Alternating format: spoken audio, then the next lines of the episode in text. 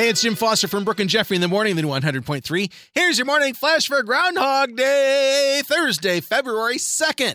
Well, let's just get right to the breaking news this morning. Out at Gobbler's Knob, Punxsutawney Phil saw his shadow, meaning six more weeks of winter. I read something the other day that back in the 1800s, they used to eat Punxsutawney Phil after he made his prediction. Maybe they should start doing that again. Ugh. Netflix starts their password crackdown in March, and now we know how it's going to work out.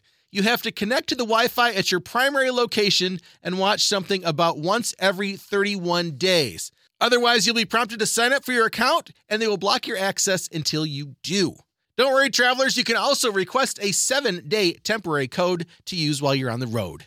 Good to know. And finally, after a decade, we say goodbye to Raymond Reddington.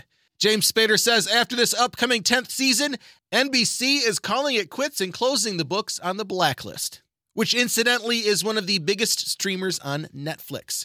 There's your Thursday morning flash. Have a great day, and thanks again for checking out the new 100.3. She loves the 90s and 2000s.